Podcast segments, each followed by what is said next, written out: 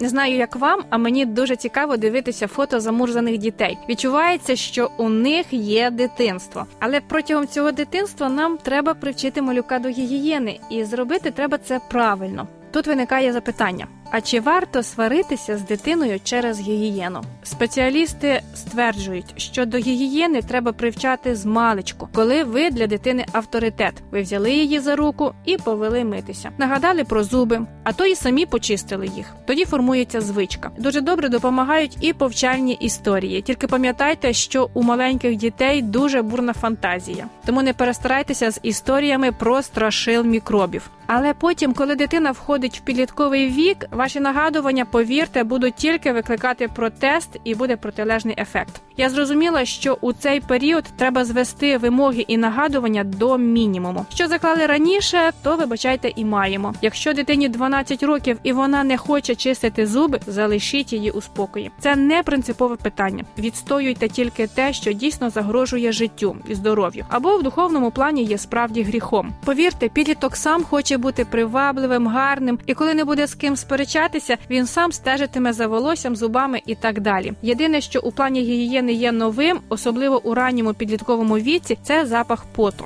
Просто домовтеся, що одяг потрібно міняти щодня і хлопцям, і дівчатам. Або поясніть, що коли ти чистий і охайний, у тебе більше шансів мати друзів, і з тобою буде приємніше спілкуватися. А далі моліться, показуйте гарний приклад, і я вірю, все буде добре.